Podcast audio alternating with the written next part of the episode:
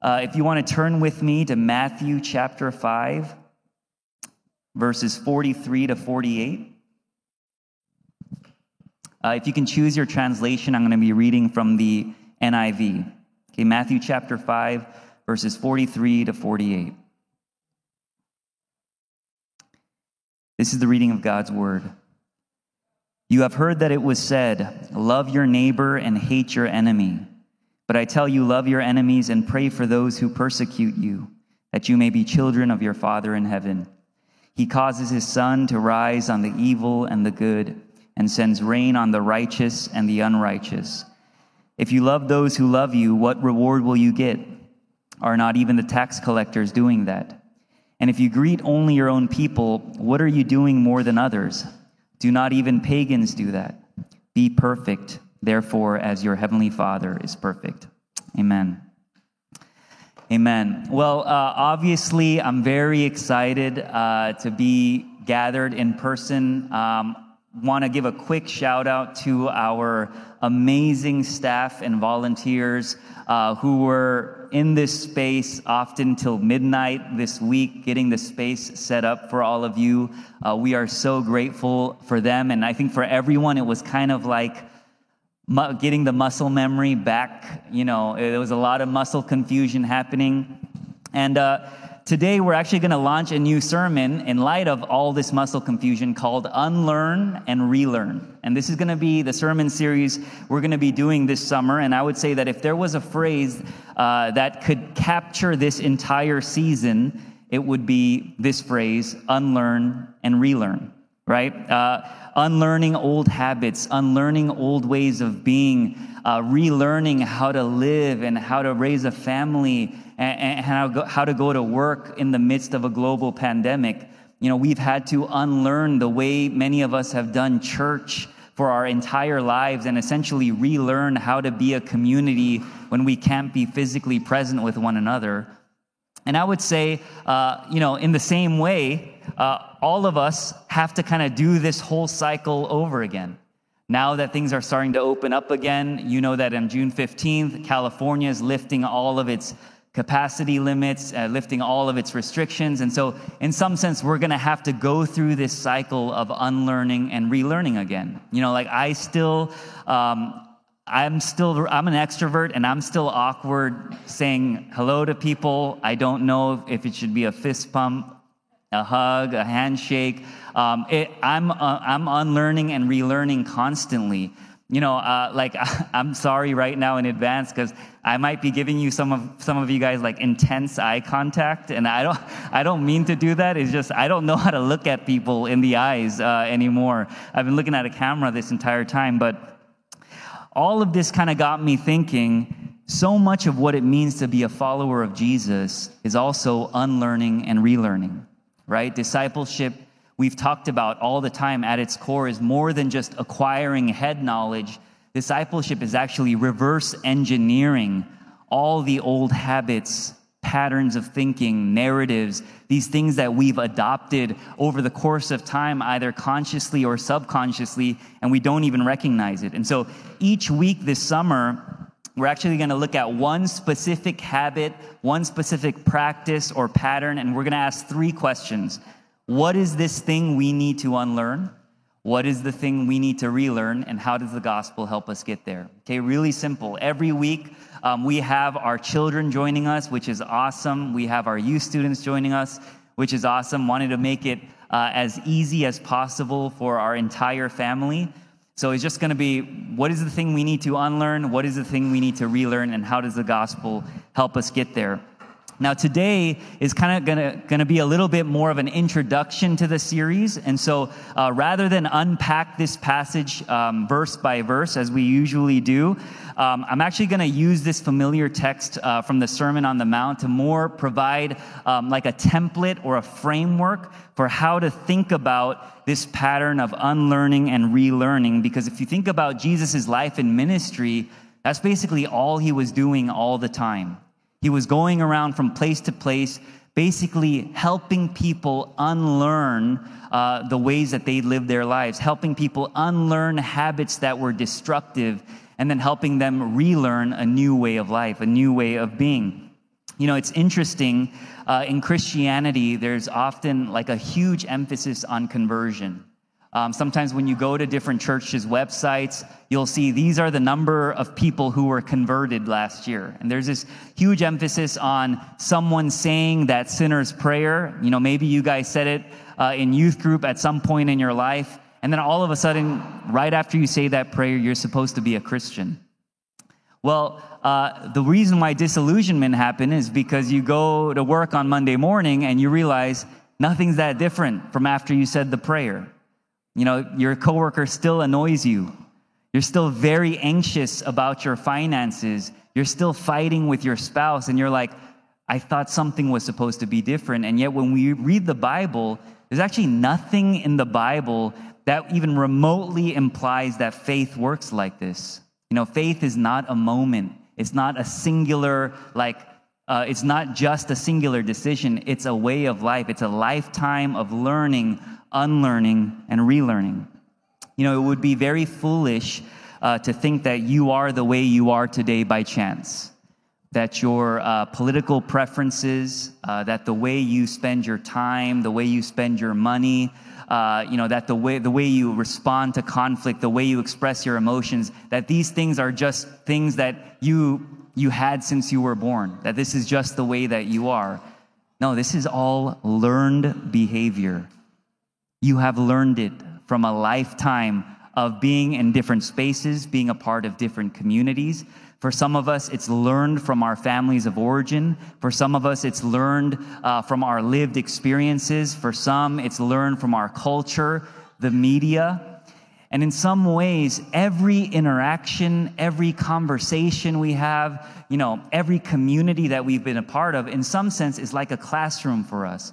It's a classroom where we've been habituated to be a certain way, to make sense of the world in a certain way, to move through life a certain way. And, you know, uh, another way to put it is all of these things have helped us build habits that either harm us or habits that heal us, right? And, why I chose this particular passage from the Sermon on the Mount is that it represents this pattern of unlearning old habits and relearning new habits that I think was so characteristic of Jesus' life and ministry. If you notice how this text opens, Jesus says, You have heard that it was said, love your neighbor and hate your enemy. Translation This is what the culture has taught you. This is what you have been habituated to believe. This is what the culture has rewarded you for. You have heard it said, right? And then he says, But I tell you, love your enemies and pray for those who persecute you. He says, First, you need to unlearn these habits that will ultimately harm you. And then you have to listen to what I have to say and relearn new habits that will teach you a new way of being, a new way of life that will bring true peace and true satisfaction to your souls. And if you actually read through the entire Sermon on the Mount, this is the pattern. You have heard it said, but I tell you. You have heard it said, this is what you've learned, this is what you have to unlearn, and now this is what we have to relearn, right? And so I want to use our text today to kind of zoom out and talk more generally about these learned habits that either harm us or heal us, that either move us toward Jesus or move us away from him. Okay, so if you're taking notes, uh, the first point I want to make is this the habits that harm us are subtle. Okay, the habits that harm are subtle. When Jesus says, You have heard it said, love your neighbor and hate your enemy, he's actually referencing a very popular Old Testament passage. It's a passage from Leviticus 19. And it's really interesting because why would Jesus reference a passage in Scripture and say, You have to unlearn this? But if you actually go back to that passage in Leviticus, the passage doesn't say, Love your neighbor and hate your enemy. It says, Love your neighbor and don't hold a grudge against anyone. Okay? And what Jesus is trying to point out is do you see how you've altered the word just a little bit? Do you see how you've made just a subtle modification for the things that I've taught you to do? And all of a sudden, you're living in a way that you think is good. You're living in a way that you think is actually honoring to God. You're living in a way where you actually feel like you're doing God's will, you fooled yourself into thinking you're following me. When we read the story of the golden calf in Exodus 32, um, a lot of people believe that the story of the golden calf is the Israelites worshiping false gods. And that's not actually true. If you go back and read that story, uh, the story of the golden calf is uh, Israelite, the Israelites actually think they're worshiping Yahweh. They create this golden calf, and it says, Behold, this is the God, this is the God who delivered you out of Egypt. So, this whole time, the Israelites think they're worshiping God, and instead, they're worshiping that God falsely. And a lot of times, this is the way that these are the things that we have to unlearn. They're not things that are blatantly harmful. Sometimes these are, these are the things that actually come from good intentions. Sometimes these are the things that come uh, directly out of our understanding of Scripture. Let me give you one quick example. And I'm not going to talk too much about this because there's going to be actually a sermon on this, but think about the way that we overwork ourselves. You know, when we think about people who just, uh, you know, all they do, their life, they eat, sleep, and breathe work if you were to actually ask them, why do you work so hard? You know what they would say? I guarantee you they would say, well, I got to provide for my family. I work so hard because, you know, I got to make these sacrifices uh, if I want to give my kids, if I want to give my parents the things that we never had growing up, if I want to give the people that I love the things that I always wanted but never could have. And, and a lot of times we justify certain habits by saying, these are good things. Why wouldn't we want to do this? But you see, the irony is that oftentimes these things that we think are so good, we end up actually neglecting the very people that we're doing these things for. You see, the habits that harm us are often so subtle, and it's our way of having our cake and eating it, eating it too. We can feel like we're following Jesus, even though we're not really following him. Okay, number two. So, number one, habits that harm us are subtle. But number two, the habits that heal us are also subtle. Okay, what do I mean by this? Uh, in the same way that we often don't recognize when certain habits and practices are pulling us away from the heart of God, we also don't actually always see the immediate benefits of living in the way of Jesus. In fact, sometimes living in the way of Jesus makes our lives more difficult and more complicated, right? Uh, notice when Jesus tells his followers here to love their enemies and pray for those who persecute them, he doesn't say, do this because you're going to get something really great in return. He doesn't say, do this because your life is going to get easier. No, he says, do this so that you, so that you are children of your Father in heaven. The New Living Translation puts it like this In this way, you will be acting as true children of your Father in heaven. In other words, when we start to incorporate the habits in our lives that heal us, you're not doing something to get something in return. You're doing something because you already have it.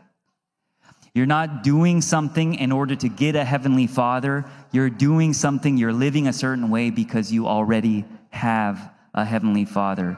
Um, you know, it's true in some sense now, but I would say, especially back then, um, having a father, you know, being a child to a father was so much more than, uh, you know, a name on a birth certificate or a feeling.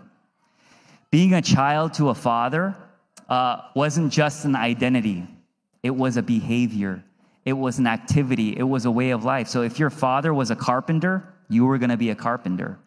And it wasn't just that you were a carpenter at birth, you were actually brought into a certain way of living. You were educated into certain habits. Your father taught you how to do things. Everything you did, you actually watched your father do them, and you were habituated to become a carpenter. You were habituated to take over the family business. And so when Jesus says, Be perfect, therefore, as your heavenly Father is perfect, he's not saying you're going to be perfect today. The moment you accept Jesus Christ as your Lord and Savior, you're going to be perfect today. He's not saying that. He's actually saying, As you do as I do, as you come into this way of life that I offer to you, you're going to discover what it means to be fully human. You're going to discover what it means to be perfect, meaning there's no extra prize you get for loving your enemies and praying for them. You already have the prize. You're my child. You're accepted. You're loved. You already have that. You've already been given all that you could ever ask for just by virtue of being my son or my daughter. So you love your enemies and pray for them, not to get something from me. You do it because that's what my children do. Um, you know, whenever uh, our friends watch our kids for us, uh, we, you know, when we drop them off, um, we always give our kids like a rundown. Okay, so um, don't ask them for anything. Um, don't be rude. It's not your house. Um, you know, don't tell them to buy you. Don't tell them you want something. Don't even say you like something. Okay, um, these are the rules. And a lot of times they'll ask us if we do all that, what do we get? And we're like, you get nothing. You know, that's what civilized children do, right? You go there and you act like you were raised by good parents, okay? You act like you were raised by civilized parents. And oftentimes, you see, when we begin to replace habits that harm us with habits that heal us, sometimes we get into this mode where we feel like now we're entitled to something from God when we start to incorporate uh, reading the word, when we start to incorporate Sabbath, when we start to do spiritual things, sometimes there is a sense in which we say, well, now that we're doing all these holy things, God should bless us, right? Um, let's say today you're here and you're navigating some, uh, some challenging circumstances, maybe loss of job, maybe loss of a relationship and maybe after this service, you go home and you make a commitment. You say, you know what? Things are rough. And so Monday morning, I'm going to wake up and instead of grabbing my phone and going down the rabbit hole of social media, uh, tomorrow I'm just going to read some scripture. I'm going to start the day off with prayer. And let's say that you're like that, you know, you do that tomorrow and that felt pretty good. And then you do it Tuesday, you do it Wednesday, you keep it going for a month, two months, five months. As, as, as hard as this is to say, there's a very high likelihood that after five months, after a year, after two years, your circumstances will not have changed at all. And I think sometimes the tendency and the temptation is to say, well, what was the point of praying? What was the point of doing any of these things? If ultimately I wasn't going to get something in return. And you see the danger of that? There is a sense in which we feel like we can earn God's favor because what we're saying is if we do this, then God should bless me with this. And what Jesus is saying here is you already have my favor. You're already a child of God. What you have to do is just live like you know that. The prize is that you're my child because often the way God heals us is not by giving us the things we want. The way God heals us is by drawing us deeper into his presence. One of my favorite verses in all of the Bible is from John 15 when Jesus says, when Jesus says, "Abide in me and I in you." That's the only promise he gives. If you abide in me, if you habituate your life to be with me, to spend time with me, to create intentional space for me, I will abide in you. Now, like I said, um, you're not always going to understand the purpose of some of the habits and practices we're going to cover over the next couple of months. Some of them are going to be so countercultural and so ridiculous. Like, we're going to look at the habit of rest. I don't think there's anything more countercultural to the culture that we live in than rest. And I can tell you that as someone in ministry who has a hard time with rest. Because in our culture, you are rewarded for being overproductive. You are rewarded for sending emails at 2 a.m. and 4 a.m. and 6 a.m., right? But some of, the th- some of these things we're going to start to incorporate in our lives, and we're just going to have to trust that at some point, Jesus is going to be true to his promises. You know, I've been wanting to use a, um, like a Karate Kid illustration for a long time because um, I, I, love this show called Cobra Kai. And um, I was really sad because uh, there's a Gen Zer at our church. Uh, I'm not going to name her because, uh, you know, I was very disappointed. But I, I, I asked her, like, I was like, hey, you know, you know what Karate Kid is, right? And she was like, oh, yeah, yeah, yeah, with Jaden Smith. And I was like, oh my gosh, like, this is so sad. Um, uh, for those of you who don't know, who are under the age of, I guess, 25, Karate Kid was like my childhood. And there was, uh, you know, you had Daniel San and Mr. Miyagi, okay? And this was the OG Karate Kid. And the whole, like, you know, Mr. Miyagi was this, like, um, guru. And the way that he trained Daniel San uh, was that he trained him in all these unconventional ways right? And it was so strange because, um, you know, he, Daniel San came and he thought he was going to be like learning karate, but he comes and Mr. Miyagi's like, go wash my car. And he's like, what do you want me to do? He says, wax on, wax off. Wax on, wax off. And he's pissed the entire time. He's like, this is so dumb. I don't know what I'm doing. And then, you know, obviously the, you know, the bad guys come and, you know, they start punching. He's like, wax on, wax off. He's like, what the heck is happening right now? How do I know how to do all these things, right? And a lot of times, the way that we incorporate and way that we relearn these habits, because they're so subtle, uh, a lot of times we don't know in the moment what they're doing to our souls. You're not going to see the immediate fruits. You're not going to see the results right away, but a lot of times you will see the results when things like 2020 and 2021 show up. When things like a family member getting sick shows up. When marital problems show up.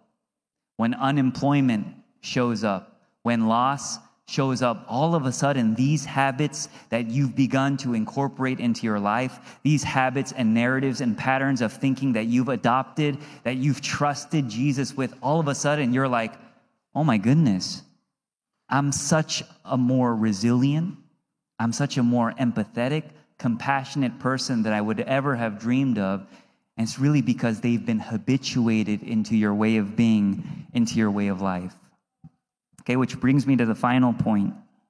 So, number one, habits that harm us are subtle. Number two, habits that heal us are subtle. But finally, our habits form our loves. Uh, if you want to know what a person loves, all you have to do is look at their habits. Honestly, it, a person can say, I love something. Go through and look at their habits, and you will know if they actually love that thing. Um, James Smith, uh, he's one of my favorite authors. In his book, You Are What You Love, he writes this The orientation of the heart happens from the bottom up through the formation of our habits of desire. Learning to love takes practice. Learning to love anything takes practice. I don't know anybody who learned to love exercise on the first day. Learning to love exercise takes practice. Learning to love your spouse takes practice. Learning to love your community takes practice. Our habits and patterns of life are always aiming our hearts at something. Today, uh, if I were to ask every person in this room, do you love Jesus? Uh, and I, if I were to say, like, really ask yourself that, do you love Jesus? I think that'd be kind of a hard and, and weird question to answer. I think we'd be like, I think so. But, but I think a better question maybe to ask would be uh, what are your habits? What does your daily life look like? How do you spend all your time? How do you spend your resources? How do you spend your money? And I bet you that at the end of that, you will know who you love. You will know what it is you love. Do you love Jesus? Do you love work? Do you love Jesus? Do you love a relationship? Do you love Jesus or do you love success, wealth, and fame? Now, obviously, like I said, relearning is not something that happens overnight. You know, you know the saying, old habits die hard. But what Jesus is saying here is if you trust me and do these things, I will teach you a better way to live. Well, how do we trust him? And it's really interesting. Notice what Jesus says in our text. Right after he tells his followers what they need to do, he says, Love your enemies and pray for them. Notice what he says next. He says, That you may be children of your Father in heaven. He causes his sun to rise on the evil and the good and sends rain on the righteous and the unrighteous. The first thing Jesus does isn't you need to pray for your enemies because that's the right and moral thing to do. No. He says you need to pray and love your enemy, pray for and love your enemies because look at your father. He says, Look at your father's habits and you will know who he loves. And it says, He, lo- he causes his sun to rise on the evil and the good, and he sends rain on the righteous and the unrighteous. In other words, Jesus is saying, You worship a God who does, who does not withhold the warmth of the sun, the blessing of rain from both the good and the bad. So, how could you possibly, as his children, withhold love, withhold your prayers, withhold grace from your enemies? He's saying, Do you know who you worship? And I would say, if we don't, it's probably because we've forgotten that we too were once God's enemies. Romans 5:10 says, "For if while we were God's enemies we were reconciled to him through the death of his son, how much more having been reconciled shall we be saved through his life?" While we were God's enemies, Christ died for us. You know, when Jesus is talking to his followers here and he's talking about uh, loving his en- loving their enemies, praying for those who persecute them. And even when he gives the example and he points to the father and he says, "Look at look at this father that that that gives the sun to both the good and the bad, that gives the rain to both the good and the bad." I'm sure his disciples kind of get it, but they don't really get it. And so what Jesus has to do is that he has to model this exact thing himself because in just a short while we know that Jesus is going to go to the cross. And he's going to do the very thing he's been telling his followers to do this entire time. Because on the cross, Jesus, who was beaten to a pulp, who had a crown of thorns put on his head, for the people who were his enemies, who crucified him there, he says, Father, forgive them, for they know not what they do he does and he models the very thing he tells his disciples to do. He says, Follow me and watch what I do. I'm going to go to this cross and I'm going to love my enemies and I'm going to plead to the Father on behalf of them. You see, only when we begin to grasp this, when we begin to see a Jesus who gives his life for his enemies, for you and for me, only then can we learn to do the same. You see, the way we relearn the way of Jesus is never by our own strength. So, the one danger of this entire sermon series is that because we're going to look at different habits and practices and patterns of thinking, the one danger is that we're going to say, okay, I'm going to stop doing this and I'm going to start doing this. And it's going to be become, it's going to become about us the things that we can do. But what we see in this text is that the way we relearn the way of Jesus is not by our own effort. There is effort involved, don't get me wrong, but even that effort is a gift of God's grace.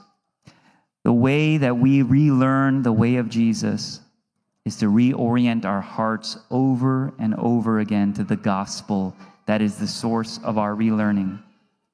That each week, as we come together, and as we're in the process of unlearning and relearning how to become a community, that as we rehearse the life, the death, and the resurrection of Jesus Christ, that we would not only find the model for the things we need to relearn, but we would also find the very means to relearn it.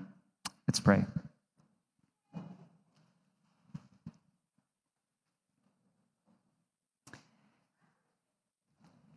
Heavenly Father, uh, we thank you for uh, this space. We thank you uh, for uh, the gift of being able to be gathered as your community, as your body, uh, we're reminded today of just how important embodied presence is.